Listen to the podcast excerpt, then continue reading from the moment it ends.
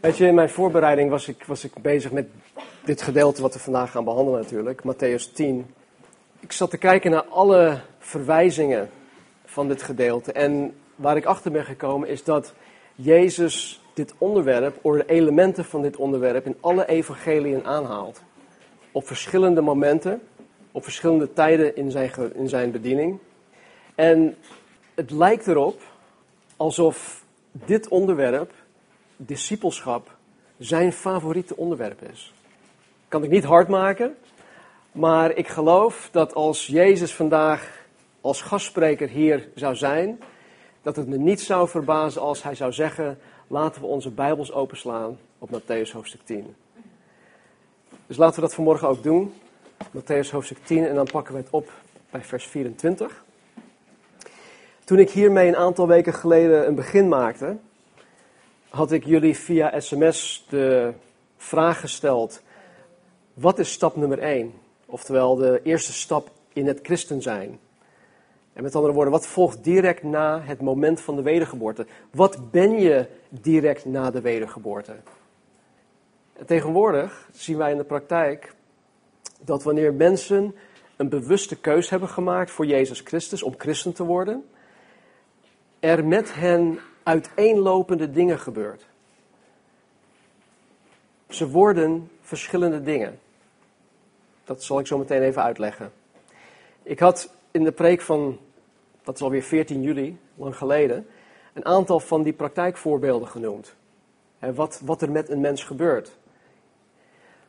Wat ik niet had genoemd, is de reden waarom er zoveel verschillende dingen met mensen gebeuren nadat zij christen geworden zijn. Bijvoorbeeld als, als het evangelie niet zuiver of niet volledig gebracht wordt, en als er dan op basis van het onzuivere of onvolledige evangelie een keus door iemand gemaakt wordt om christen te worden, dan is niet alleen de, de grond waarop zij kiezen verkeerd, maar alles dat daarna volgt zal gekleurd zijn door het instemmen met een onzuiver of een onvolledig evangelie. Ja? Tenzij, en dat zie ik heel veel gebeuren, tenzij God hen brengt naar de plek waar het woord van God rechtgesneden wordt, in de kracht van de Heilige Geest, waar discipelschap centraal staat, waar Jezus Christus centraal staat, dan zal God die mensen op het juiste pad brengen. Maar zolang zij in een onvolledige of in een onzuivere evangelie geloven en navolgen, dan zullen ze altijd uh, niet zijn waar Jezus Christus hun eigenlijk 100% hebben wil.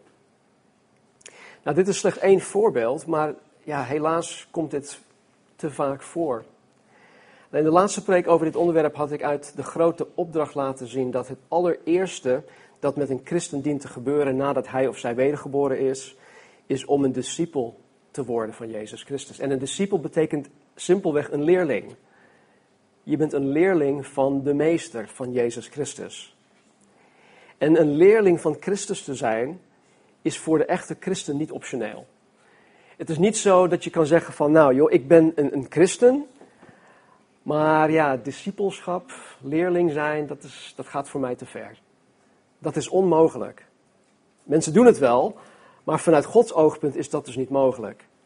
Het echt christen zijn en het leerling van christen zijn, die zijn onlosmakelijk aan elkaar verbonden. Je kan ze niet van elkaar scheiden. Nou, door alle vier evangeliën heen wordt er alleen maar gesproken over discipelen. Toch? Er wordt niet gesproken over christenen. Er wordt gesproken over discipelen. Nergens wordt, uh, worden de, de christenen of de discipelen in de evangeliën christenen genoemd. Pas in, in Handelingen 11:26 in Antiochië worden de discipelen voor het eerst christenen genoemd. En dat zelfs door de buitenstaanders.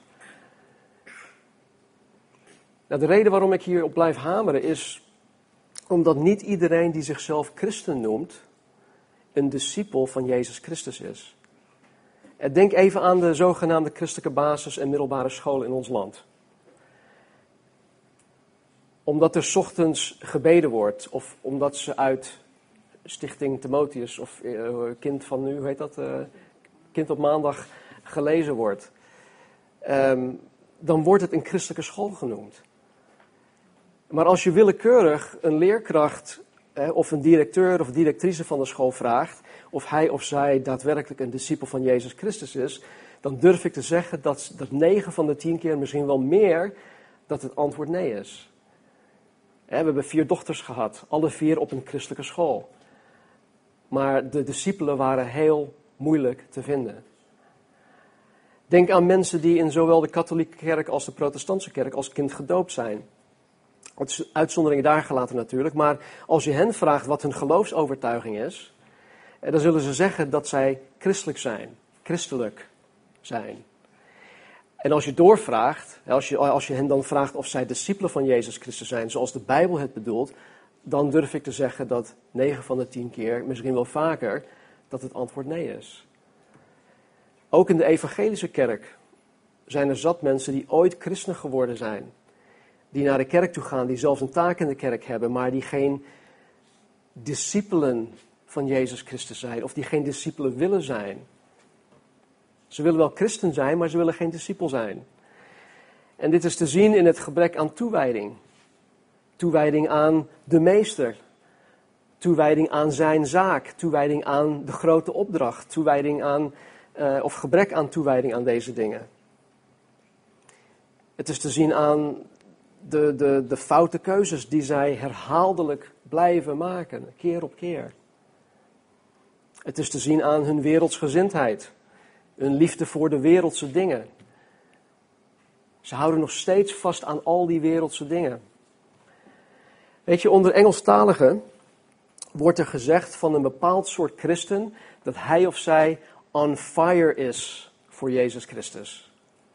Of dat hij of zij sold out is voor Jezus Christus. Kennen jullie dat? Ja? Hoe, hoe zou ik dat kunnen vertalen in het Nederlands? Ze staan in vuur en vlam voor Jezus Christus. Mooi, dankjewel. Nou, dit betekent simpelweg dat die persoon die dus in vuur en vlam voor Jezus staat, zich geheel heeft toegewijd aan Jezus.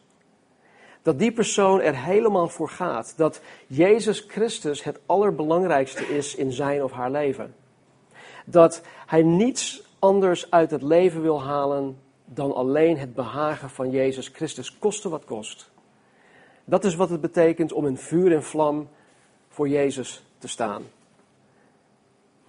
Maar alhoewel men deze naam gebruikt, hè, of, oftewel dat wij uh, zo'n soort christen een, een on fire voor Jezus of sold out voor Jezus christen noemt, noemt Jezus zelf zo'n persoon een discipel. Jezus noemt een christen die in vuur en vlam voor hem staat, die er helemaal voor gaat, een discipel, een leerling. Dus stap nummer één in het christen zijn is om direct na de wedergeboorte een leerling te zijn, een discipel van Jezus Christus.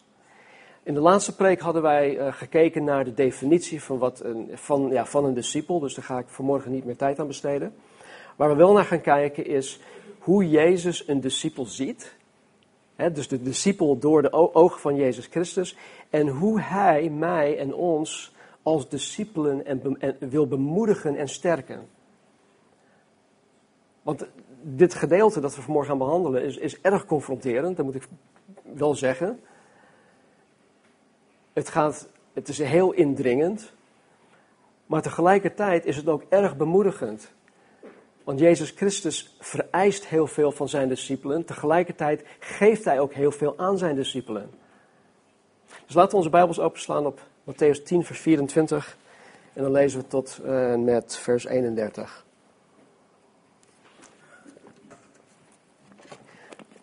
De discipel staat niet boven de meester en de slaaf niet boven zijn heer. Het moet genoeg zijn voor de discipel dat hij wordt zoals een meester en dat de slaaf wordt zoals een heer.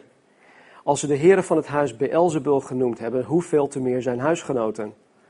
Wees dus niet bevreesd voor hen, want er is niets bedekt wat niet geopenbaard zal worden, en er is niets verborgen wat niet bekend zal worden. Wat ik u zeg in het duister, zeg het in het licht, en wat u hoort in het oor, predik dat op de daken.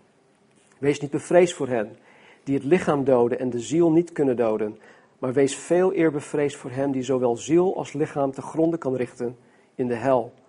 Worden niet twee musjes voor een pennetje verkocht? En niet één van die zal op de aarde vallen buiten uw vader om. En ook de haren van uw hoofd zijn alle geteld. Wees dus niet bevreesd, u gaat veel musjes te boven.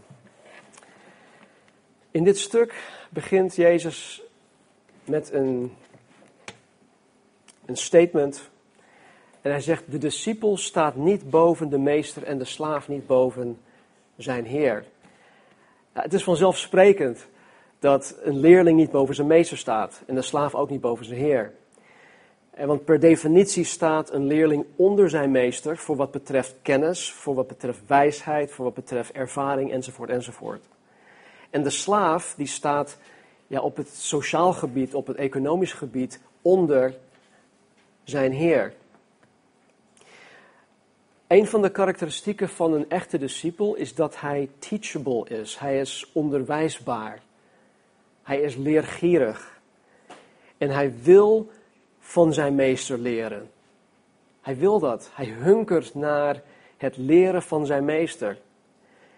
En een echte slaaf, zoals Jezus het hier, hier bedoelt, wil zijn Heer gehoorzamen. Hij wil zijn Heer behagen.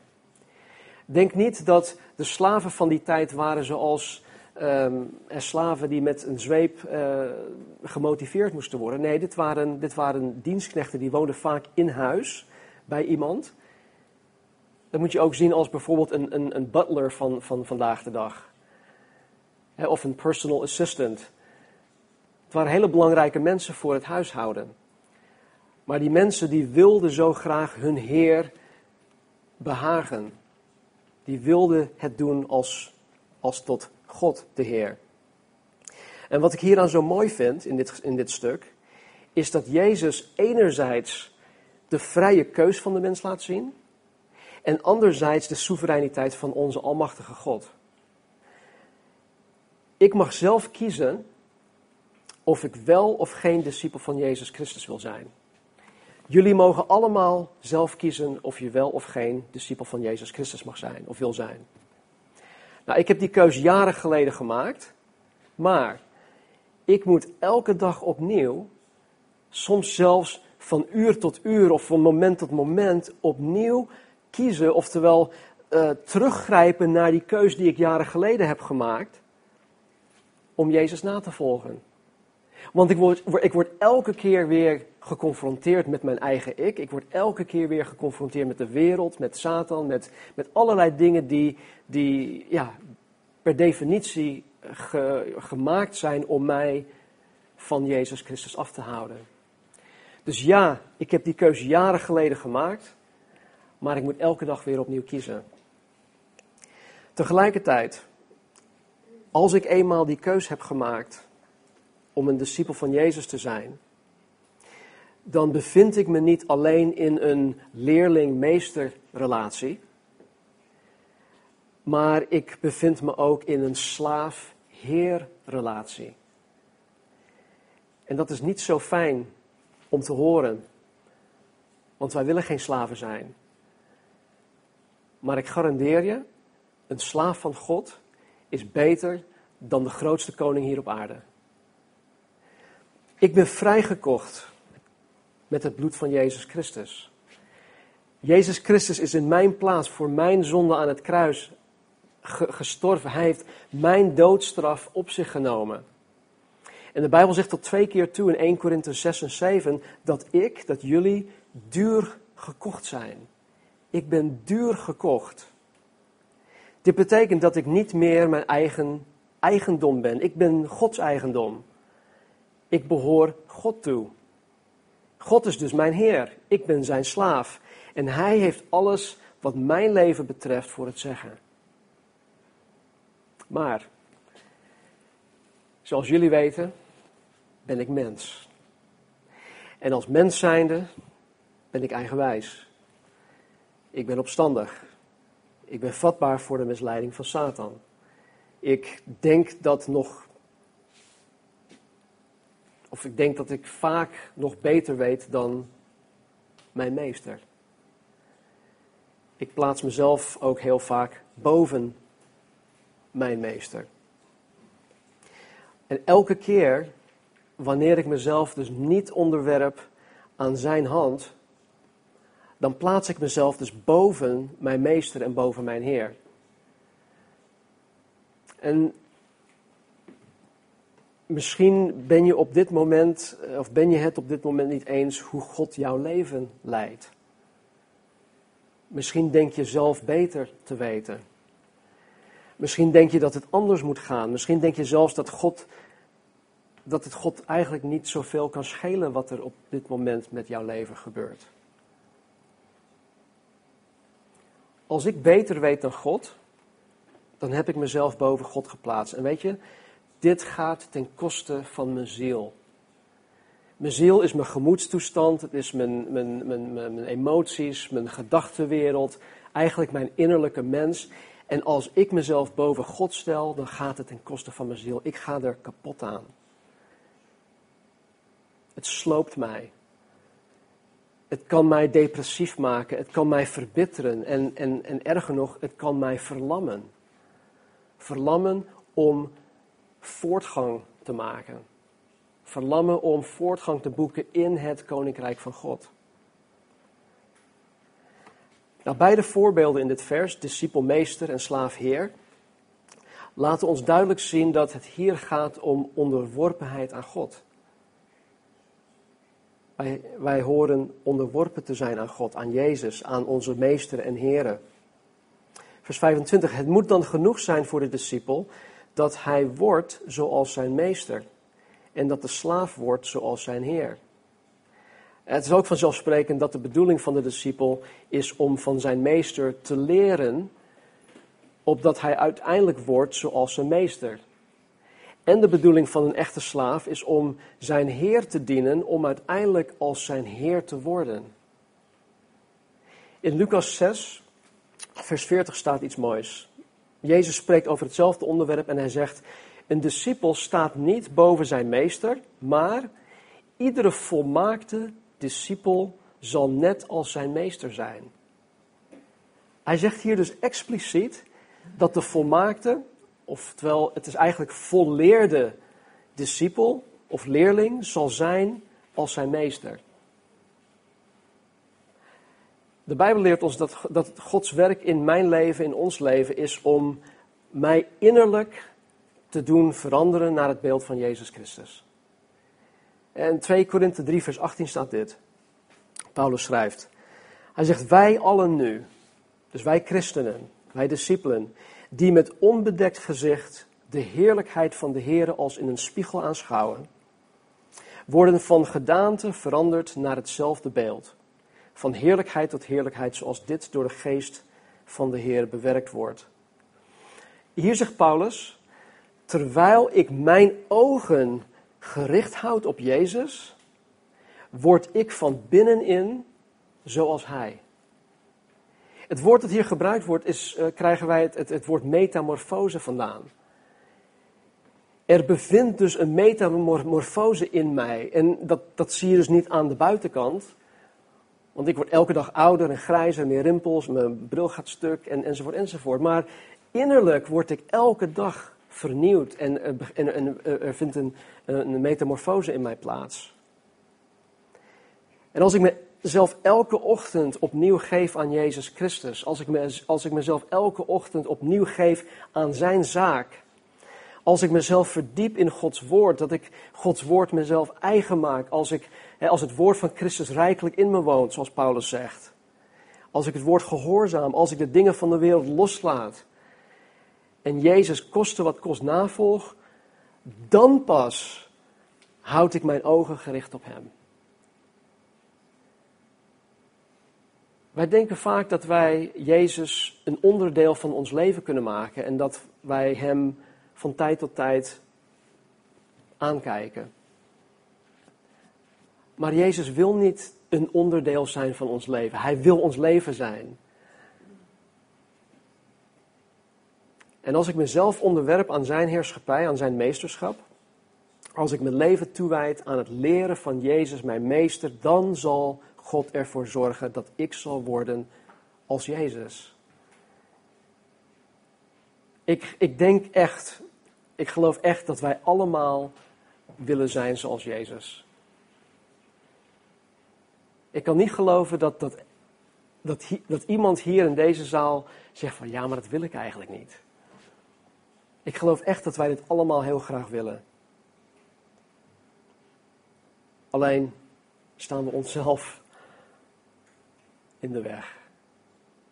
Niet voor niets dat lied Verlos mij van mezelf. Het moet genoeg zijn voor de discipel dat hij wordt zoals zijn meester en dat de slaaf wordt zoals zijn heer. Ik moet niet meer willen worden dan Jezus. want dat is trots. Soms hoor ik wel in andere cirkels. Jezus had gezegd dat jij meer gaat doen dan hij. Dat staat er ook. Maar wat betekent dat? Dat betekent niet dat wij meer worden dan Jezus, of dat wij groter worden dan Jezus, of dat wij meer of betere dingen gaan doen dan Jezus. Laten wij onszelf eerst maar leren gehoorzamen zoals Jezus, voordat wij capsones krijgen en denken dat wij grotere dingen dan Jezus gaan doen. Dat was ook de fout die Lucifer gemaakt had. Satan. Hij wilde zichzelf, zichzelf boven God verheffen. Hij wilde meer zijn dan God. Nou, het gevolg, en dat is weer de, de, de keerzijde, denk ik, althans vanuit een menselijk oogpunt. Hoe meer wij worden zoals Jezus, hoe meer men ons ook zal gaan behandelen zoals zij Jezus hebben behandeld. En er staat in vers 25, als ze de heren van het huis Beelzebul genoemd hebben, hoeveel te meer zijn huisgenoten. Nou, Beelzebul is gewoon een andere naam voor Satan. En tot meerdere malen toe hebben de fariseeën en de schriftgeleerden Jezus ervan beschuldigd dat hij demonen uitdrijft door de kracht van Satan. En hier zegt Jezus dat zij hem Satan genoemd hebben. En als men zegt, uh, of als men Jezus Satan noemt, dan zal men ook van Jezus' discipelen zeggen dat zij bij Satan horen. In hun optiek is het gewoon één pot nat. Allemaal dezelfde. In de ogen van uh, religieuze mensen ben ik, wij die wedergeboren zijn, die zijn niet zuiver bezig.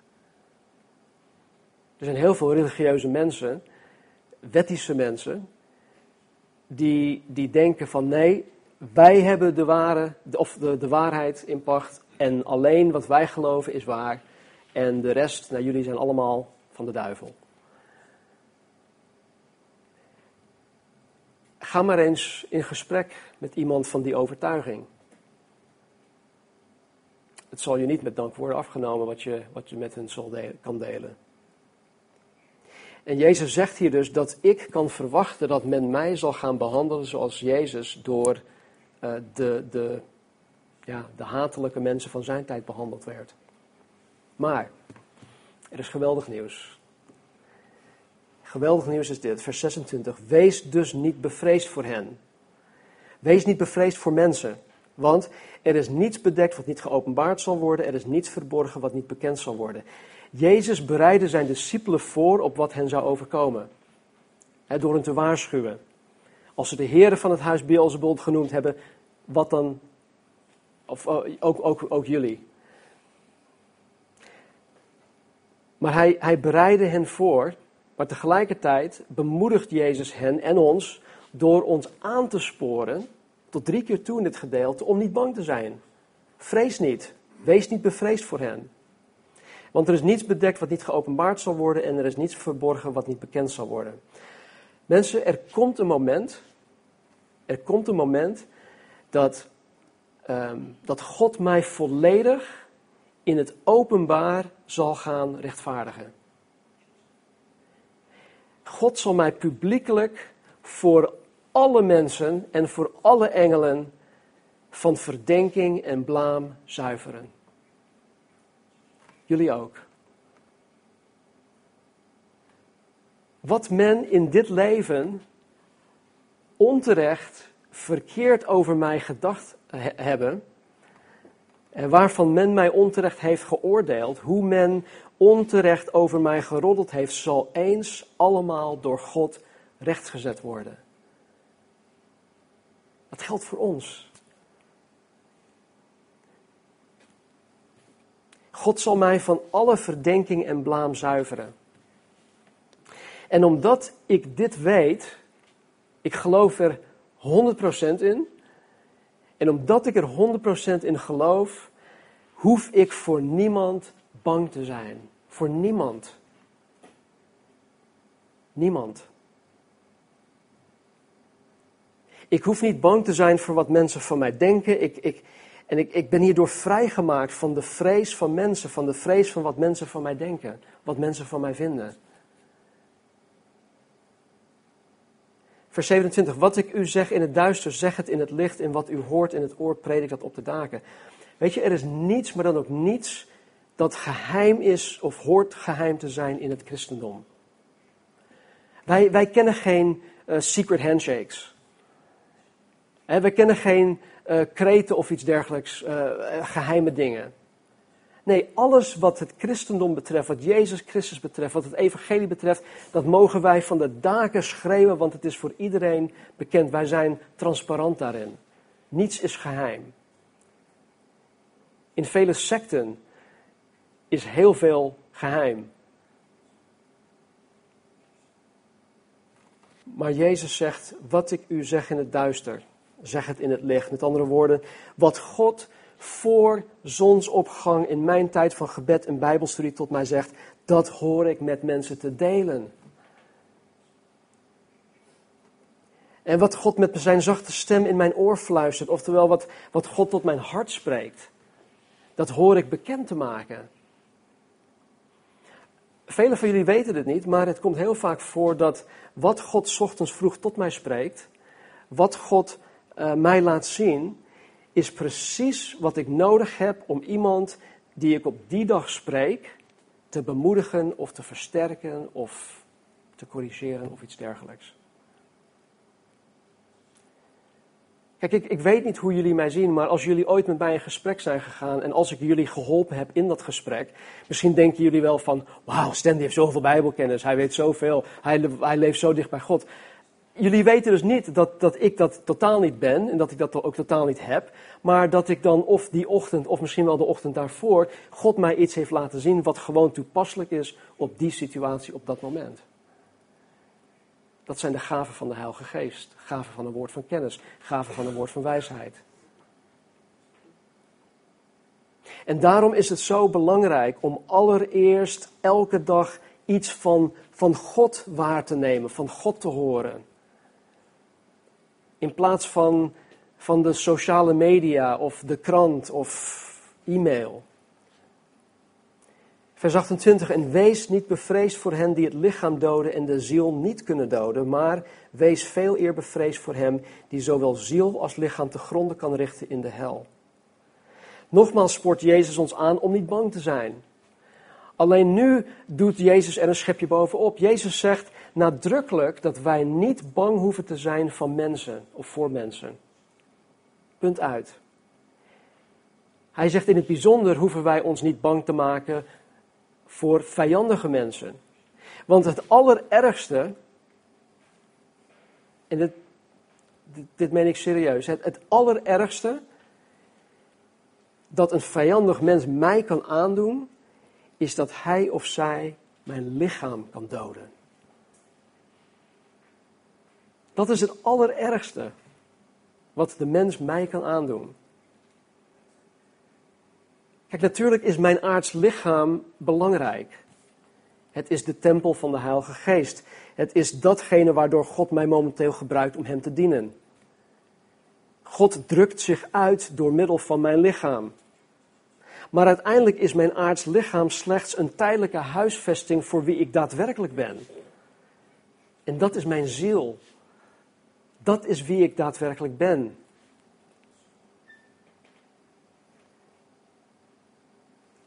Mijn lichaam is van tijdelijke aard. Het is vergankelijk, het is sterfelijk. Maar nadat ik mijn aards lichaam afleg door middel van de dood, zal God mij een ander lichaam geven die voor eeuwig blijft bestaan. Ook mijn ziel is iets dat voor eeuwig blijft bestaan. En Jezus zegt hier dat wij juist God moeten vrezen, omdat Hij alleen de macht heeft om zowel ons nieuw lichaam en onze ziel voor eeuwig in de hel kan werpen. En Jezus waarschuwt ons, hè, ons hier niet mee dat wij moeten oppassen of zo, of anders werpt God ons de hel in. Nee, Jezus maakt hiermee alleen een, een vergelijking tussen de beperkte macht van de mens en de almacht van God.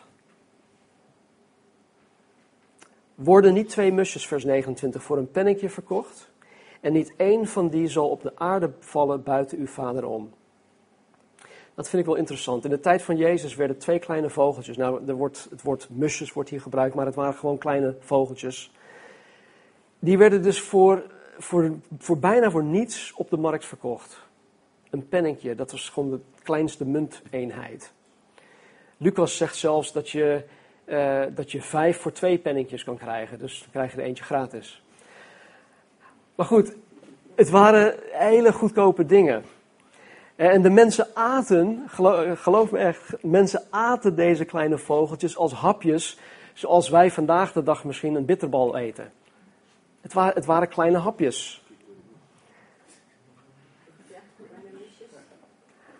Hoe dan ook, Jezus haalt het eigenlijk aan om de nietigheid van zo'n vogeltje te benadrukken.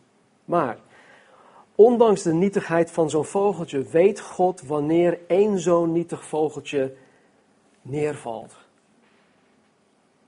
God is daarvan bewust, hij weet het.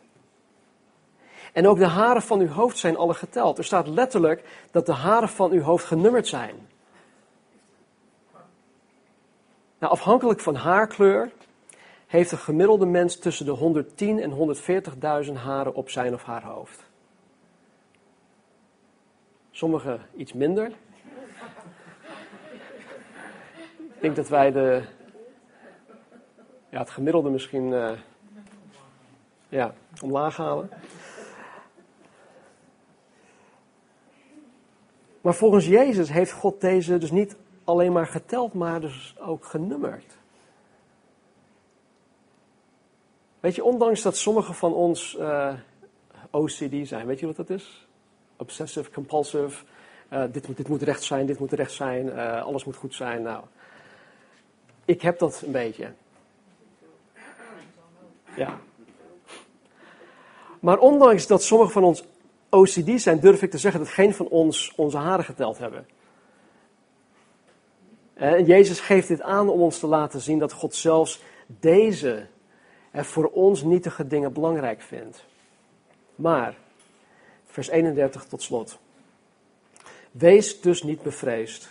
U gaat veel musjes of veel kleine vogeltjes te boven.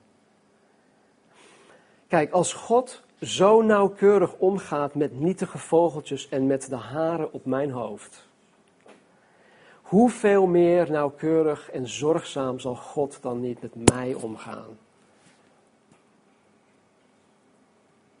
Als een discipel van Jezus behoor ik tot het allerbelangrijkste dat voor God bestaat.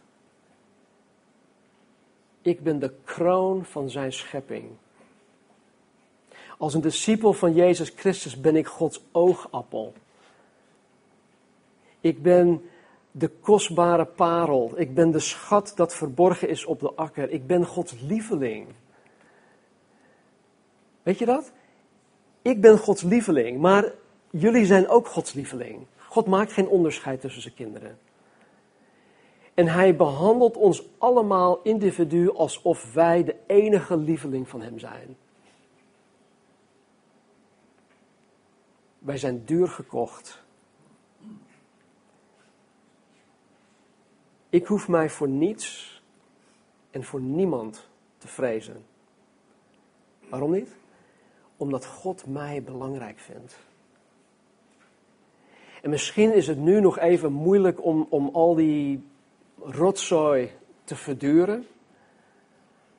Maar uiteindelijk, uiteindelijk zal God het voor mij, voor jullie, allemaal goed maken en recht trekken en recht zetten.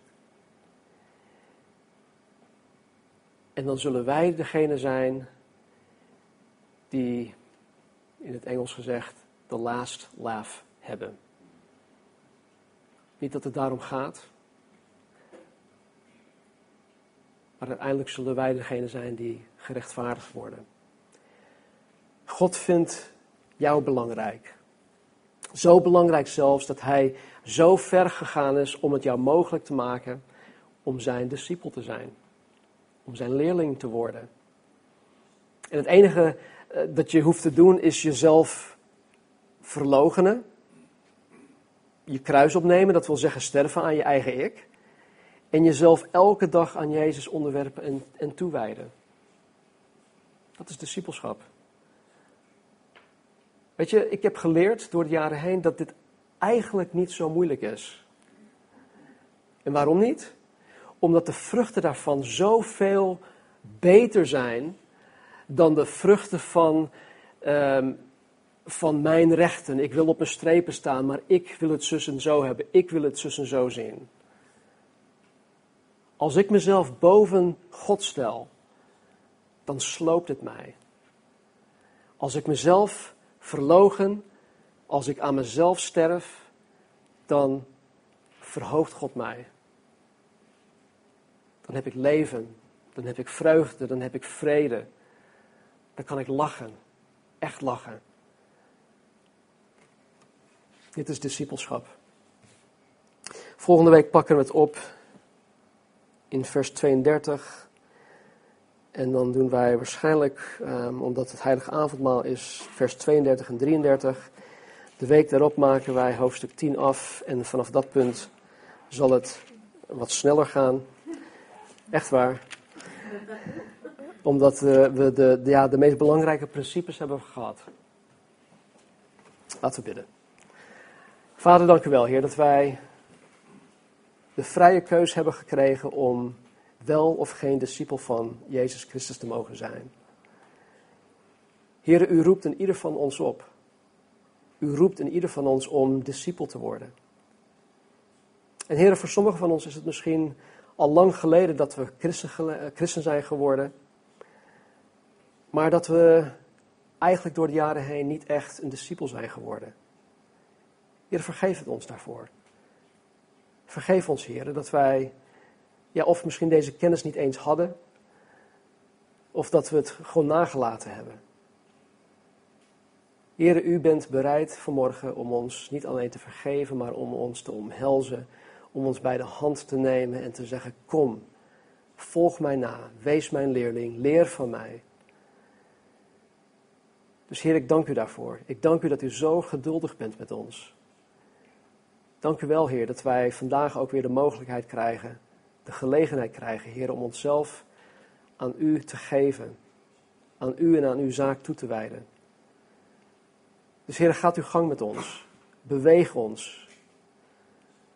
Beweeg ons, Heer, tot actie. En help ons, Heer, waar we misschien niet weten, Heer, wat wij moeten doen of hoe wij het moeten doen. O Vader, geef ons alstublieft inzicht. Inzicht tot uw wil, tot uw woord, tot uw hart tot uw gezindheid, uw gedachten. Leid ons hierin, Vader. Heer, we hebben u zo hard nodig.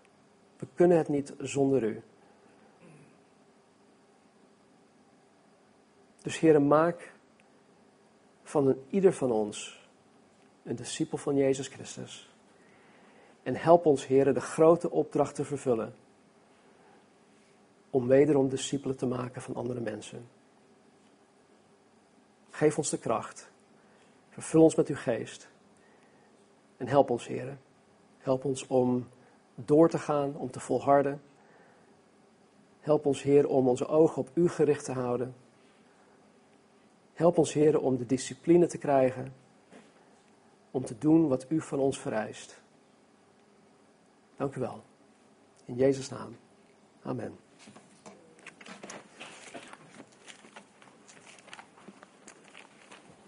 Laat gaan staan.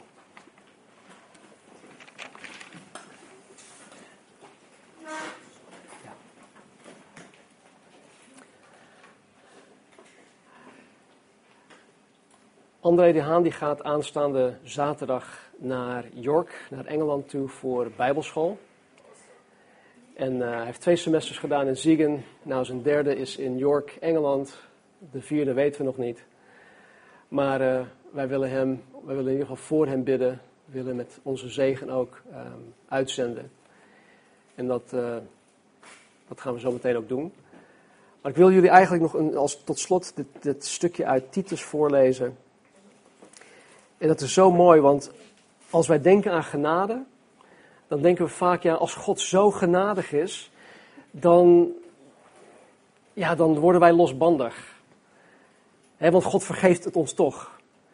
Maakt niet uit of ik dit doe of dat doe, want ja, God vergeeft het me toch. Maar genade staat hier volgens Titus. Genade doet iets anders met ons. Titus zegt, want de zaligmakende genade van God is verschenen aan alle mensen. En het leert ons de goddeloosheid en de wereldse begeerten te verlogenen en in deze tegenwoordige wereld bezonnen, rechtvaardig en godvruchtig te leven. Terwijl wij verwachten de zalige hoop en verschijning van de heerlijkheid van de grote God en onze zaligmaker Jezus Christus. Hij heeft zichzelf voor ons gegeven, opdat Hij ons zou vrijkopen van alle wetteloosheid en voor zichzelf een eigen volk zou reinigen, ijverig in goede werken. Mensen, Hij heeft het over ons. Dus ga met die wetenschap zometeen na de dienst de wereld in. Wij zijn niet van de wereld, wij zijn wel in de wereld. En wees vooral lief voor elkaar, want door de liefde onderling zullen alle weten dat wij daadwerkelijk discipelen van Jezus Christus zijn. God zegen jullie.